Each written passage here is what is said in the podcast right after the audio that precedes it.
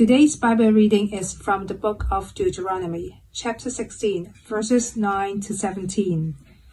Count off seven weeks from the time you begin to put a sickle to the standing grain. Then celebrate the festival of weeks to the Lord your God by giving a free will offering in proportion to the blessings the Lord your God has given you. And rejoice before the Lord your God at the place he will choose as a dwelling for his name. You, your sons and daughters, your male and female servants, the Levites in your towns, and the foreigners, the fatherless, and the widows living among you. Remember that you were slaves in Egypt, and follow carefully these decrees. Celebrate the festival of tabernacles for seven days after you have gathered the produce of your threshing floor and your winepress. Be joyful at your festival, you, your sons and daughters, your male and female servants, and the Levites, the foreigners, the fatherless, and the widows who live in your towns. For seven days celebrate the festival to the Lord your God at the place the Lord will choose. For the Lord your God will bless you in all your harvest and in all the work of your hands, and your joy will be complete. Three times a year all your men must appear before the Lord your God at the place he will choose. At the festival of the unleavened bread, the festival of weeks, and the festival of tabernacles. No one should appear before the Lord empty handed. Each of you must bring a gift in proportion to the way the Lord your God has blessed you. This is the word of the Lord. Thanks be to God. Well, it is my pleasure to be speaking to you this morning. Shatin Anglican, I, uh, as I said earlier, come from Resurrection Church in Sai Kung. We uh, are your sister church, and it's my pleasure to return some of the ministry that we've received from Hugh and from Niels over the years uh, that I've been here. We're very grateful for when they come to preach to us. I'm happy to be able to do that for you this morning. And it is exciting for me to speak on your Stewardship Sunday as you consider how best to use your resources over the coming year uh, for God's glory. But allow me to, to pray just as we begin looking at this passage in Deuteronomy 16 together.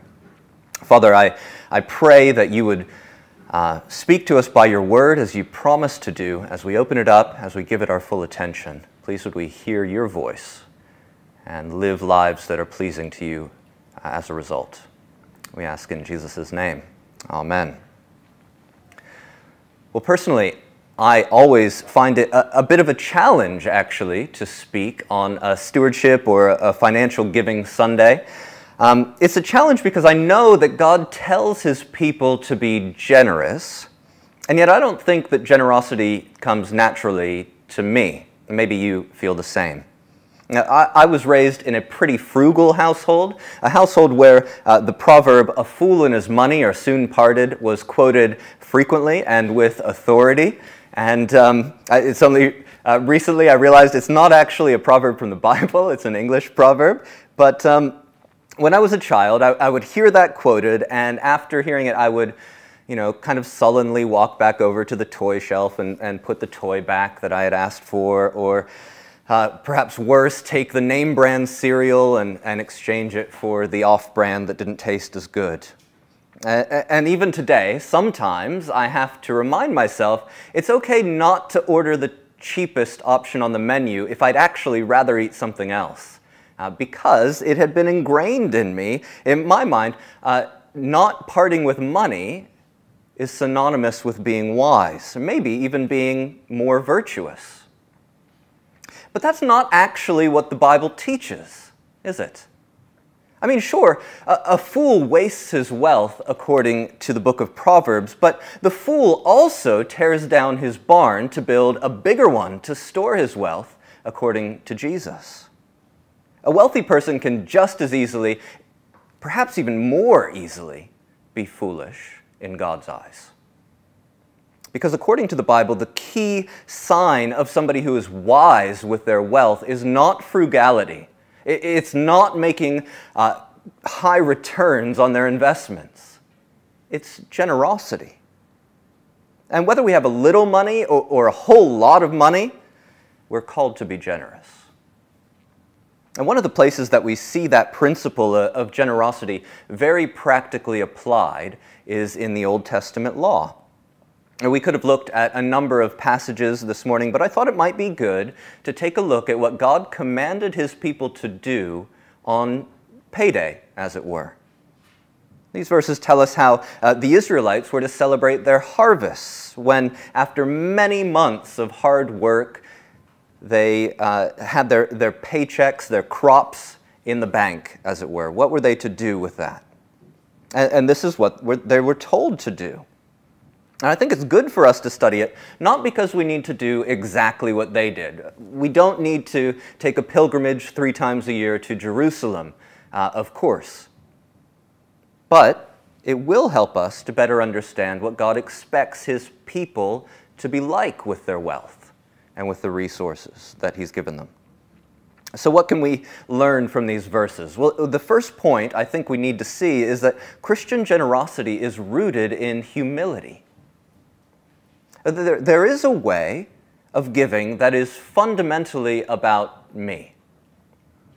Just occasionally, when I'm paying for something at a shop, the, the cashier will draw my attention to the card reader and, and ask me if I want to donate a few dollars to uh, a charity of some sort.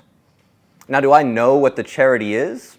Almost certainly not. It, it could be uh, to, to save stray cats from climate change, for all I know. But do I suddenly feel a real pressure to give? Well, yes, I do. And why? Because I'm concerned how it's going to reflect on me. Now, I don't want the clerk and maybe the people in line behind me to, to think I'm stingy. And when I do decline, because I am stingy, I, I kind of shuffle off without making eye contact on my way out of the shop. Now, that might be a, a, silly example, but there are all sorts of ways that we make giving about us. We're inviting uh, people to dinner parties because we want them to think well of us.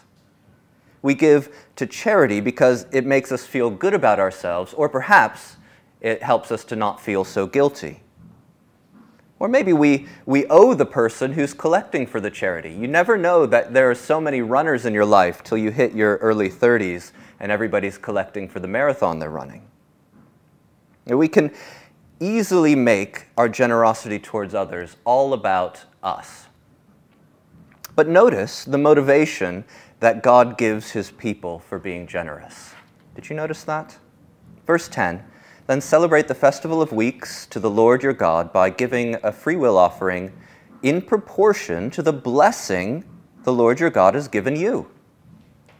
For seven days, verse 15, celebrate the festival to the Lord your God at the place the Lord will choose, for the Lord your God will bless you in all your harvest and in all the work of your hands.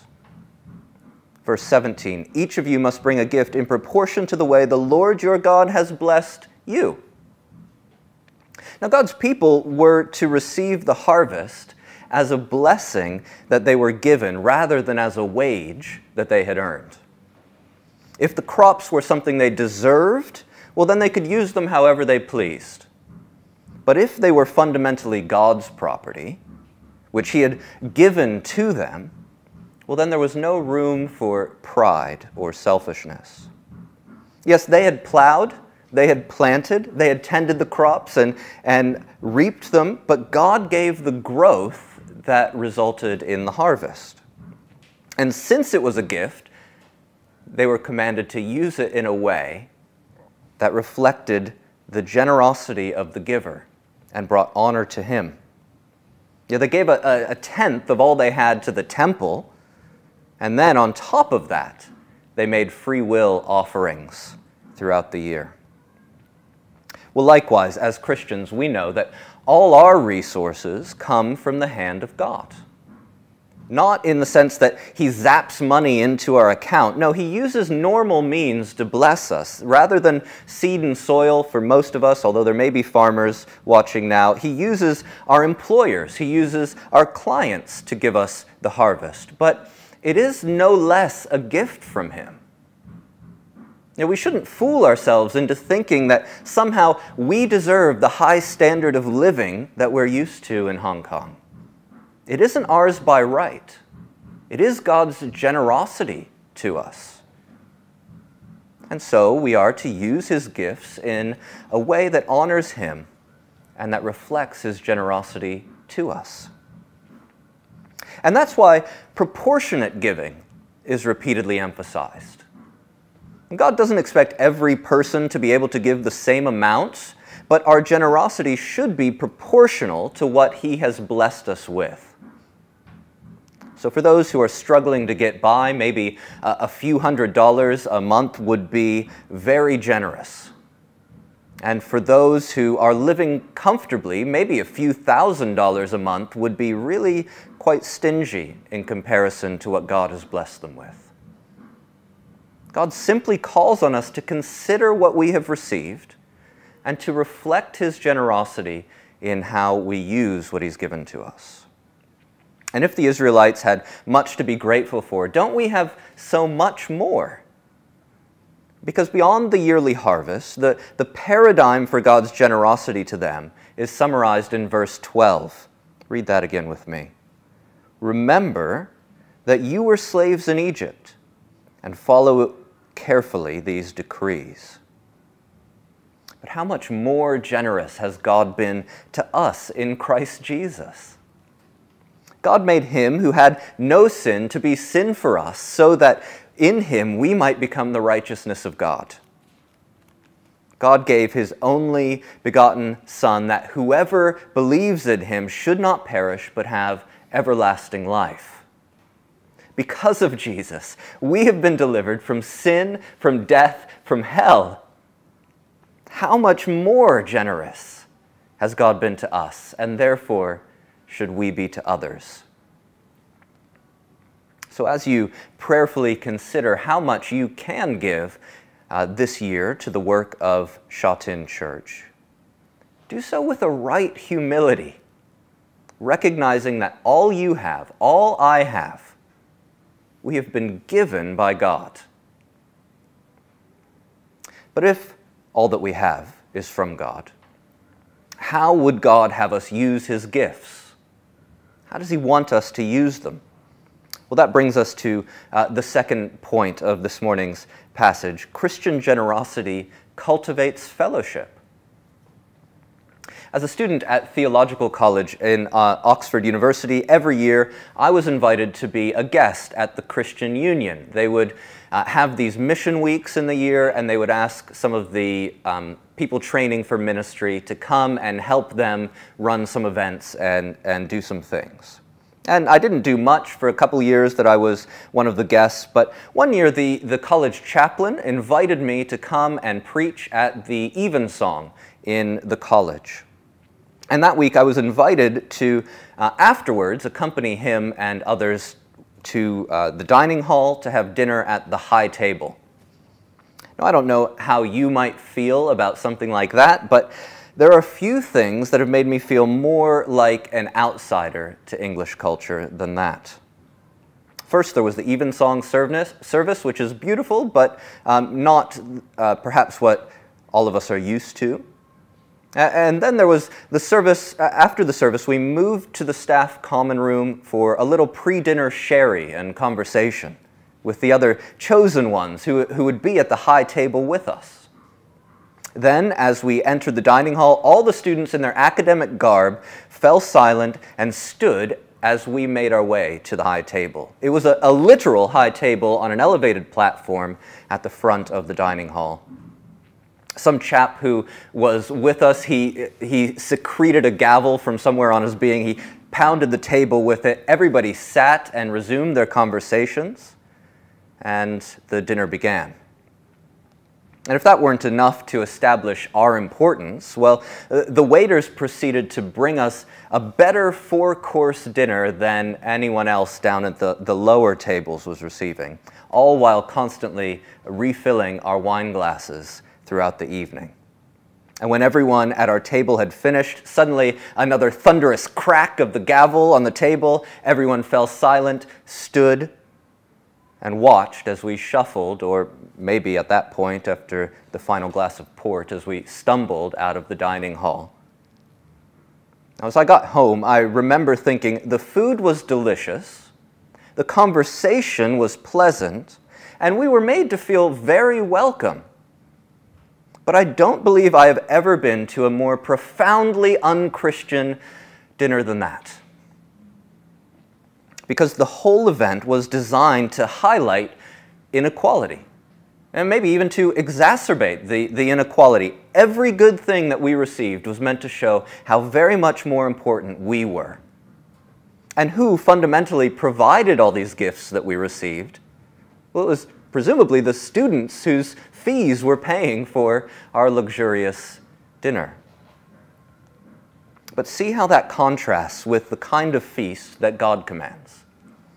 Verse 11 and rejoice before the Lord your God at the place that he will choose as a dwelling for his name, you, your sons and daughters, your men servants and maidservants, the Levites in your towns, and the aliens, the fatherless, and the widows living among you. And again in verse 14, be joyful at your feast, you, your sons and daughters, your men servants and maidservants, and the Levites, the aliens, the fatherless, and the widows who live in your town the kind of generosity that God commands is one where everyone is welcomed at the same table, regardless of wealth or power or education. The needy were to be elevated and the powerful were to be humbled, and they were to feast together as equals. Uh, the servant would sit down to feast with the master the immigrants in Israel would be seated next to the native born sons of Israel and daughters of Israel. The orphans and the widows, who were the very definition of neediness and poverty in that culture, were treated with the same dignity and respect as the ruling elites. The generosity that God commands brings people into relationship. As one commentator puts it, there was economic disparity in Israel, but there was no class difference that was tolerated among God's people. Well, how very different from our culture, where uh, we expect the wealthy to exercise power over the poor. And we expect the poor to uh, bow and scrape for the, the uh, out of gratitude for the, the generosity of what they've received. No, Christian generosity recognizes that both the net giver and the net receiver are equals. And it brings us closer in relationship to one another. Because we recognize that everyone is equally dependent on God for their daily bread. We can all sit together at the same table and receive it from Him. And in the life of the church, it's our giving that makes that kind of radically equalizing fellowship possible. I took a look at your church's website this week, and I saw how very much you have going on here at Sha Tin. You have evangelistic courses for the non Christians, Christianity Explored, as we heard about earlier, and you have discipleship courses for maturing Christians, uh, that parenting course that we heard about earlier. You have uh, small groups for Filipinos, for young adults, and for others. You have kingdom kids and ministry associates, and, and just about everyone, whether child or adult, wealthy or poor, believer or non believer, is catered for. Now, how is it possible that they can all come together as equals in this church and find encouragement and resources in their walk with Christ? Well, it is because of the freely given generosity of church members like you. People like you give money that allows church staff to fully devote themselves to Bible teaching and to equipping the saints for the works of ministry. People like you give money that provides the materials and the venues and the retreats and the outreaches and the courses and the playgroups and the people that have, under God, helped knit together a community of hundreds of people from different backgrounds into one body. Now, of course, the Spirit of God gives the conversions. The Spirit of God gives the sense of unity. The Spirit of God grows us in maturity, but your generosity is the means that He uses to make that happen. And that kind of fellowship producing generosity is pleasing to God. And if we're honest, I think if we take a moment to think about it, it's pleasing to us as well. And that brings me to the final point of this morning. Christian generosity produces joy. What is the result of humbly admitting that everything we have is a generous gift of God? What is the result of, uh, of giving generously to bring people together as equals? Well, according to our reading, it's joy. Verse 11, and rejoice before the Lord your God. Verse 14, be joyful at the feast. Verse 15, your joy will be complete. And that's the surprising truth I want to leave you thinking about this morning. Now, where else can you invest your resources that is guaranteed to produce joy? Like all of us, I, have spent uh, lots of money on things that give a certain amount of pleasure a nice meal, a, a fancy uh, bicycle, a, a relaxing holiday, a larger flat.